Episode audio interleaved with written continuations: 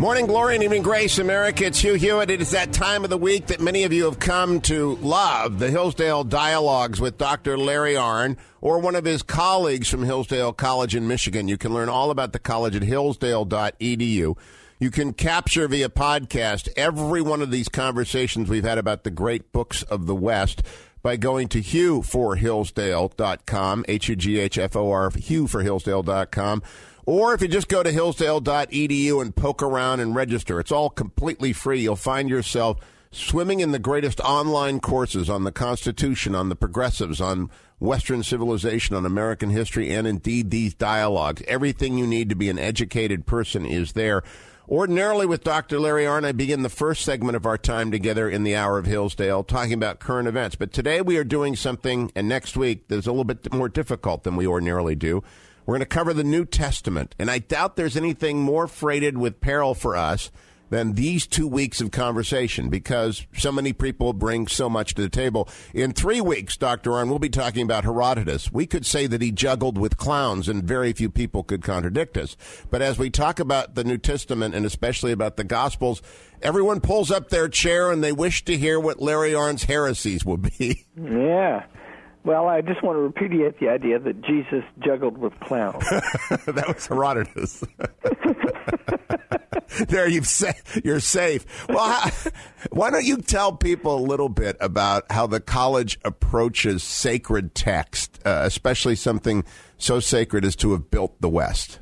Well, our, our college is fundamentally committed to Christianity, and so we, you know, always has been you know, so, so, so far as we're strong enough and God grants, always will be.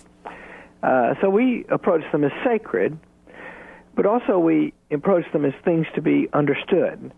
The goods of the college that it is said in its 1844 founding document to seek are civil and religious freedom and intelligent piety. And so intelligent piety is piety that's smart, that knows things as they are as best as one can. So we try to understand them. What do they say? And uh, you know that's the, in, in reading any great book. I love to say this, and I get the kids get tired, here get tired of me saying it, but the first thing to know about any great book is what does it say, you know, and it's it's full of a lifetime. A great book, uh, you can spend a lifetime on it and not penetrate its depths. But the first step is what does it say, and so we start out with that. And uh, you know, the New Testament is richly rewarding if you start with that question. You know, and it's always rewarding because you sent me some notes for the conversation this week and next. You sent me a line from Hebrews 12, 18 to 29. I don't think I've ever read it. I don't think I've, you know, I've been reading scripture and hearing scripture read for 56 years and don't think I've ever come across this. And so it's endlessly uh, new if you pay attention. Yeah, yeah. And I'm looking for it now to see what it was because I've forgotten. Oh yeah, yeah, yeah. Oh yeah, isn't that a, isn't that a beautiful thing? Well, go ahead. We'll go out of line here. Tell people about that. That's from Hebrews, uh, the letter to the Hebrews. Well, for, for, uh, so the Apostle Paul is who writes most of the letters. Uh, you know the the the uh, New Testament is divided into the Gospels and the letters, and uh, and maybe Acts and Revelation are separate things. So Paul is writing to the Hebrews, and he's working out something about uh, about what's happening to the law and to the Jewish way since the Messiah has come. And in Hebrews 12, 18 to 29, he writes this. I guess it's worth reading. I, I love it myself. You have not come to something that can be touched, a blazing fire and darkness and gloom and a tempest, and the sound of a trumpet and a voice whose words made the hearers beg that not a word, another word be spoken to them. For they could not endure the order that was given, if even an animal touches the mountain, it shall be stoned to death. Indeed, so terrifying was the sight that Moses said, I tremble with fear. But you have come, and see, in other words, you've not come to that awesome thing, which is awesome. You have come to Mount Zion and to the city of the living God, the heavenly Jerusalem, and to innumerable angels in festal gathering, and to the assembly of the firstborn who are enrolled in heaven, and to God the judge of all, and to the spirits of the righteous made perfect, and to Jesus, the mediator of a new covenant, and to the sprinkled blood that speaks a better word than the blood of Abel. So, what's lovely about that? There, there are beautiful things in Paul, although he's a cranky old goat so often.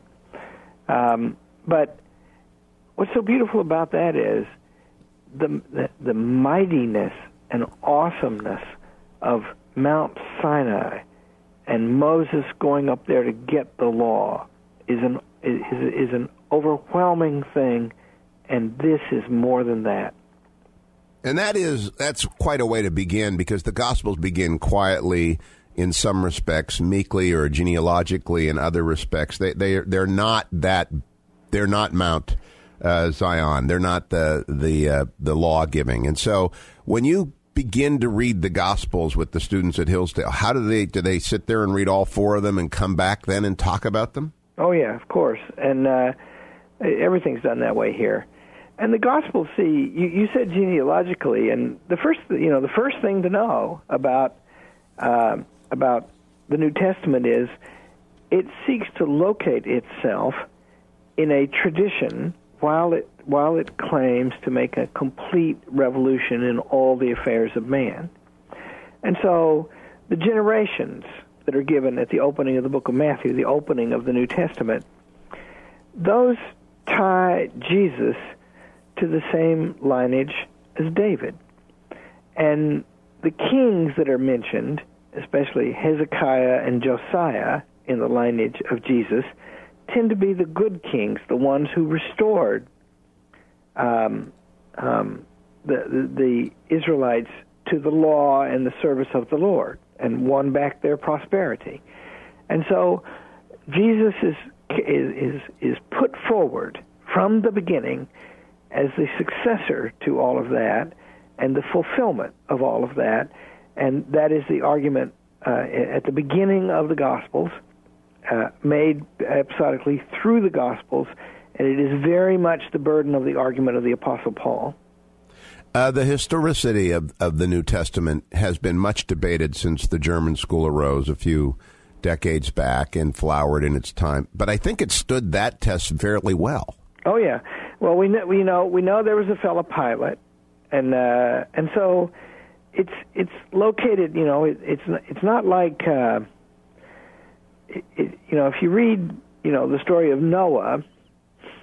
Uh, Harvard University didn't have a history department yet, and so, you know, and even Oxford and Cambridge and the University of Paris and Bologna, we're not really recording everything quite yet.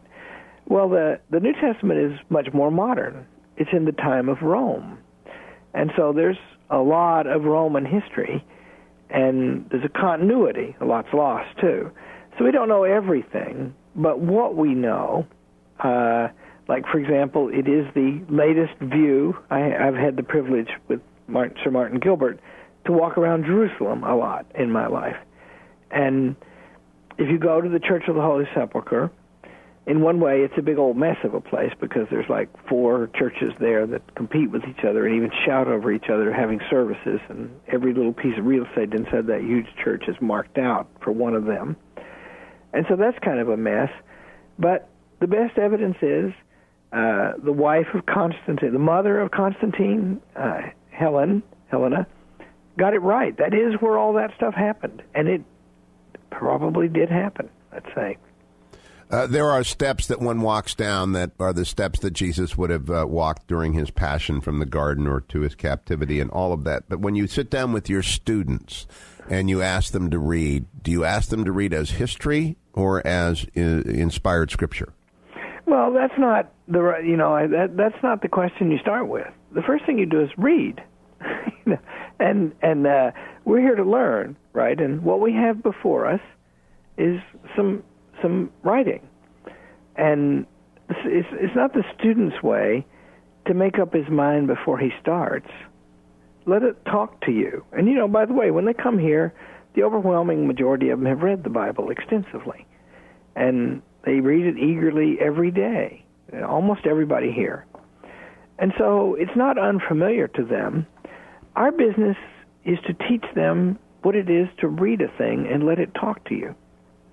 When we come back after break, we're going to start reading the Gospels, and that's our objective today Matthew, Mark, Luke, and John. With Dr. Larry Arnn, he's president of Hillsdale College. It's the Hillsdale Dialogue. I encourage all of you, these podcasts are made available every single week in their entirety for free from Hillsdale, and they are collected. So if you walked into the middle of this and you say, wow, that's on the radio and that's different, you can go back to our very first conversation. Our very first one was about the Iliad, and uh, and all that have come since are available at hughforhillsdale.com or at hillsdale.edu, as are all of their other free course offerings. Stay tuned. It's the Hugh Hewitt Show.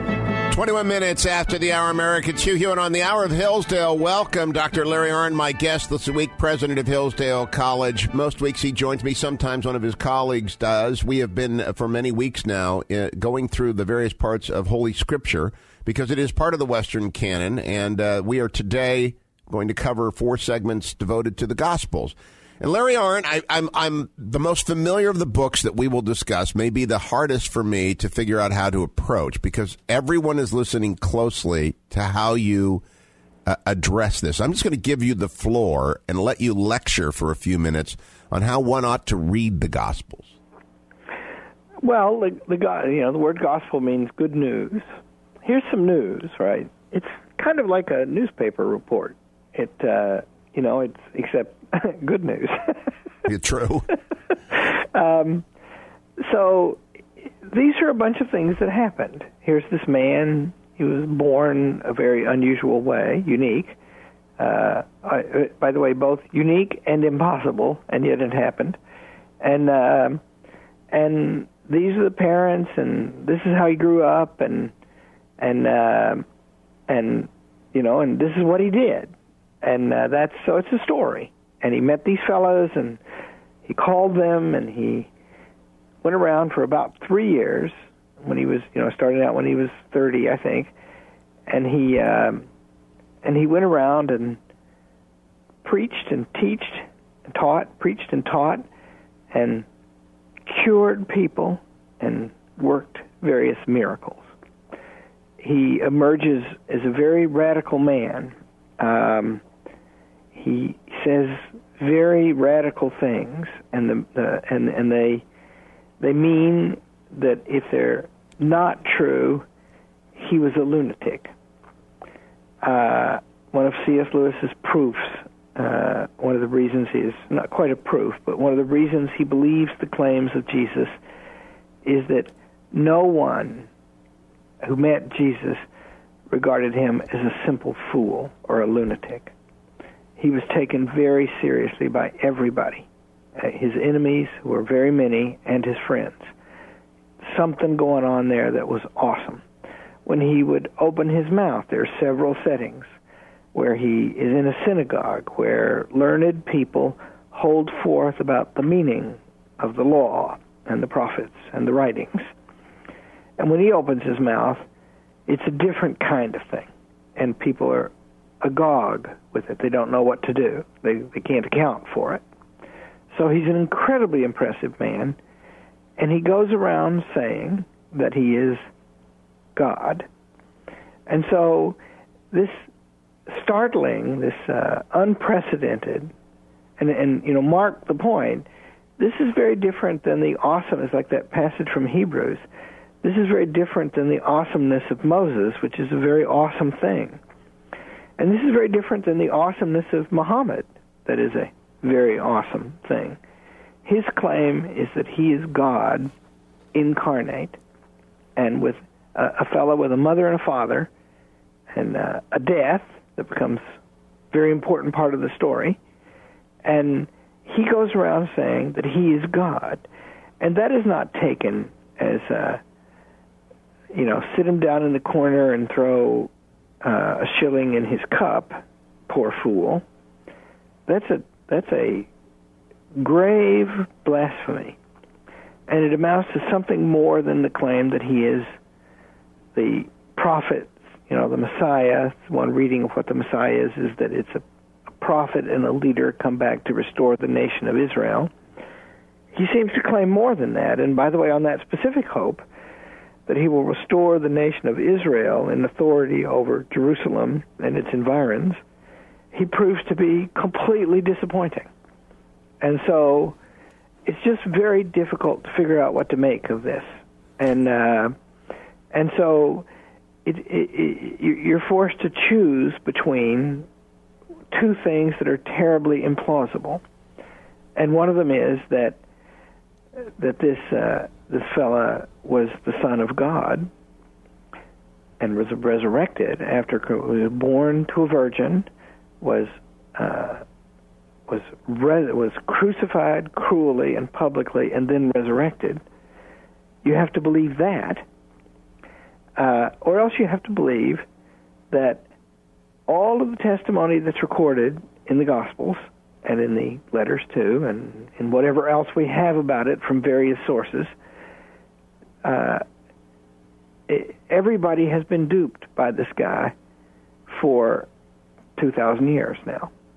You know, you talked about the retirement of Benedict in a previous show, and that very intelligent man has been led astray, and all of his predecessors, in the grossest way by this fellow. And so it just seems to me extremely unlikely that either of those things would happen. so you have to choose between them. What's interesting as well is that you are with students of the age where many who have grown up with the scriptures put them aside and reject them, and well, many who have never touched them come into contact with them and believe them. There's something about the age a little bit younger and a little bit older surrounding college that people decide these things. Are you aware of that at the college that this is the age in which they decide these things? Oh yeah, and and see because you know it's uh what what you know first of all we do something you know that's formidable and carries an enormous responsibility. Uh, I'll, I'll give you an anecdote. Uh, I often have conversations like this as I like to say, I become an excellent judge of parent flesh because, because I I meet a lot of parents, and they want to know, you know, what they want to know is they want to know if if I and the college are going to be good for their child, and uh, and uh, I once had a lady lined up five bright homeschool kids, some of them students in our college right now, and they were all high school kids at the time, and she said, "Are you going to reinforce?" What we've taught our children. And I replied to her shock, Oh, no, ma'am, that's not what we do. And she said, What do you do? And I said, Well, they're going to become learned. And that means that's partly a process of destruction. They have to learn to look at things anew and more deeply. They have to let these things talk to them and find out on what level they make sense. And young people do that, right? And you know, my my father, uh, a, high school teacher, remains a very influential man with me, and it's not so much because of things he you know lectured me about, it, although that happened. It's more about how he lived and the moral universe in which he lived and the religious, you know, Christian universe in which he lived and you know he was not a perfect Christian, nor am I, but it was a very serious thing to him. Well, I had to work out the arguments myself about giving an account of it all. I one of my favorite things, one of my favorite things that he, his favorite things that I ever said, I used to say it to him a lot because he liked it so much. As I said, "Well, Dad, I spent a lot of years learning complication, complicated reasons why you were right," and he just loved that. But on the other hand, that wasn't exactly what I was doing. Hmm. I wasn't trying to prove that my father was right. I was trying to find out what is right, and I'm still trying to find that out. We'll come back and continue to talk about what is right in the Gospels, all of it, when we return to the Hillsdale Dialogues on the Hugh Hewitt Show. 34 minutes after the Hour Americans, Hugh Hewitt, joined by Dr. Larry Arnn, President of Hillsdale College. Dr. Arnn and I have had many conversations over the years on these Gospels with a lot of people who don't believe them. My old friend Hitch and, and people like Robert Wright of the New Republic and uh, Michael Shermer of the Skeptic Magazine. They're all collected in a book called Talking with Pagans, and I've hosted debates. But the most memorable conversation I had was with Richard Dawkins, mm-hmm. evolutionary scientist, who discovered in the course of the conversation with me that I was a believer that I believed in this, and he he was shocked. He said, "You really believe this?" And I said, "Yes." Said, you believe, and he can he can summon up at that point any miracle he wants to put on the table. And he said, "You really believe that Jesus changed water into wine?" And I said, "Yes." And bigger things than that. And he said, "Really, water into wine?" He said, "Now I know what I'm dealing with." And it's it's it was striking to me that that was the miracle that he thought most. Um, illustrative of the irrationality of Christianity. You mentioned miracles. There are many books on the miracles. How do you teach your students who are very serious about science? Hillsdale is a very great scientific undertaking in its education about miracles. Well, first of all, I, I, Mr. Dawkins, I, you know, isn't he in Oxford, right? Yes. And, so he probably knows how wine is made. That is actually how it's made.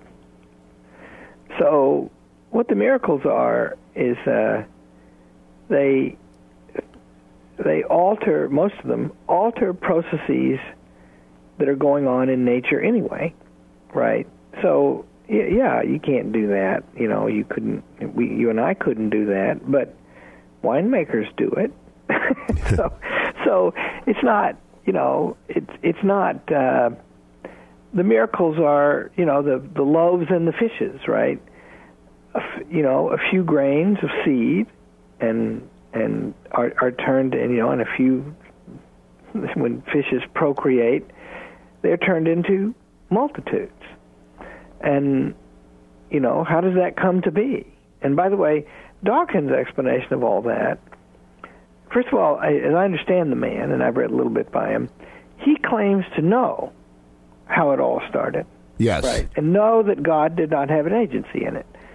And that's just foolish right? That's just dog yes. foolish because you you can you can if you could prove it and it isn't proved. I believe that the most plausible explanation of the formation of the of the of the universe is the evolutionary one.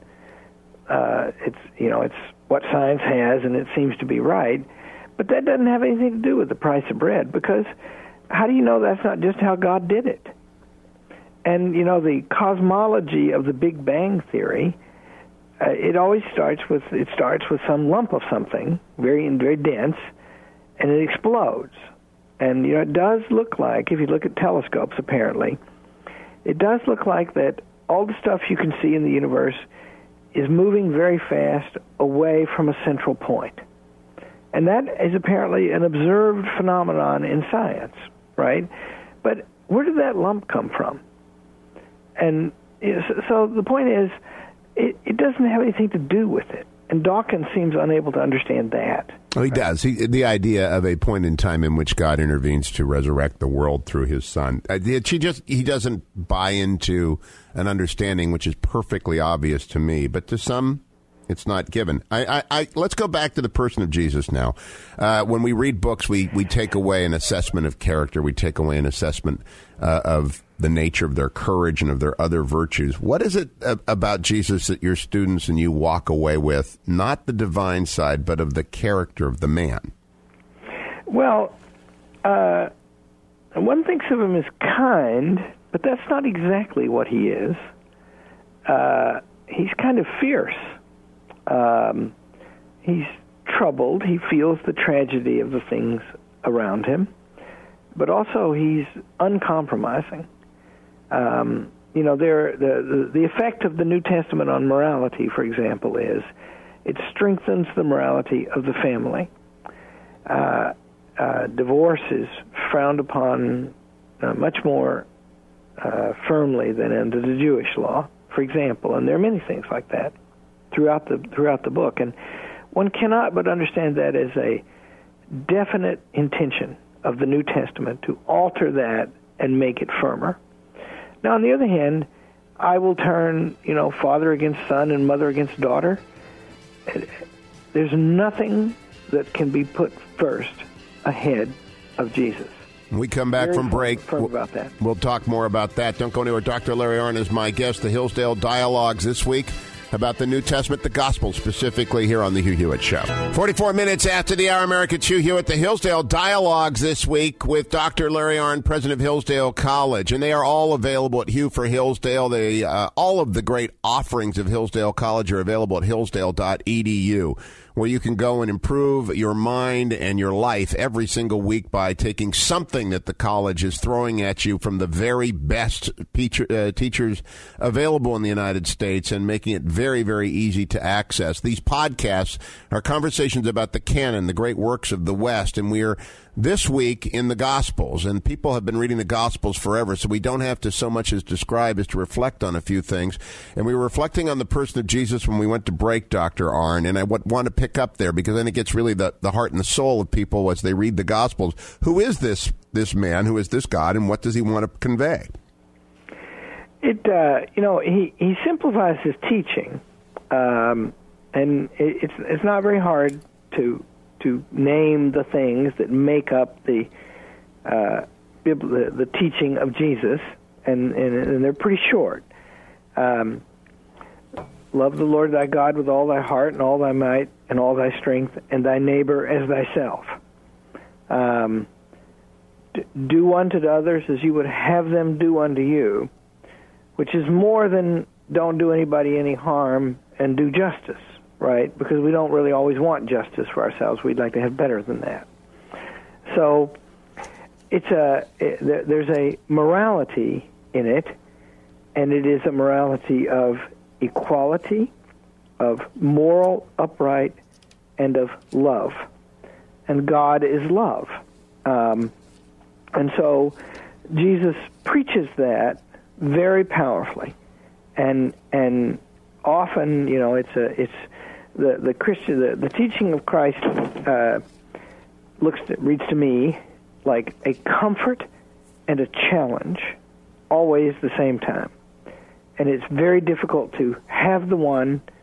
It's very difficult to keep one of those two things before your mind without the other, because they're both wrapped up with each other, right? It uh, he says uh, every time he says uh, you know you get forgiveness he says you got to forgive. Uh, every time he says you're going to be taken care of, you know, there's those wonderful comfort, comforting passages in the Gospels. Uh, you know, if God uh, takes uh, knows the, knows the numbers of the hairs on your head, and uh, you don't have to worry about anything. Uh, um, everything's going to be taken care of. Um, the lilies of the field are more splendid than the raiments of Solomon. I think I'm getting that right. And um, and and so everything is taken care of for you, and yet you should value nothing except one thing. And so that's the way of it. That's what he was like. He was very demanding, and uh, his love for his closest companions, the apostles, is manifest and deep and on the other hand, he's stern with them, especially Peter, who's always messing up. And uh, um, so he was a galvanizing figure. I want to talk just a minute about his courage. Next week, when we do Paul, we'll talk a lot about courage. But uh, Jesus is not often discussed that way. But I'm looking at Matthew 26 as he goes into the garden on the on the night that he is arrested, and he says, "My soul is overwhelmed with sorrow to the point of death. Stay here and keep watch with me." And of course, the apostles don't. and They run away, and all that good stuff happens. But first, they go to sleep. First, they go. I'm overwhelmed to the point of sorrow to the point of death. And he just he knew what was coming, and he stared it in the face. And courage is not often talked about in the context of Christ, but but that is really the central to his story.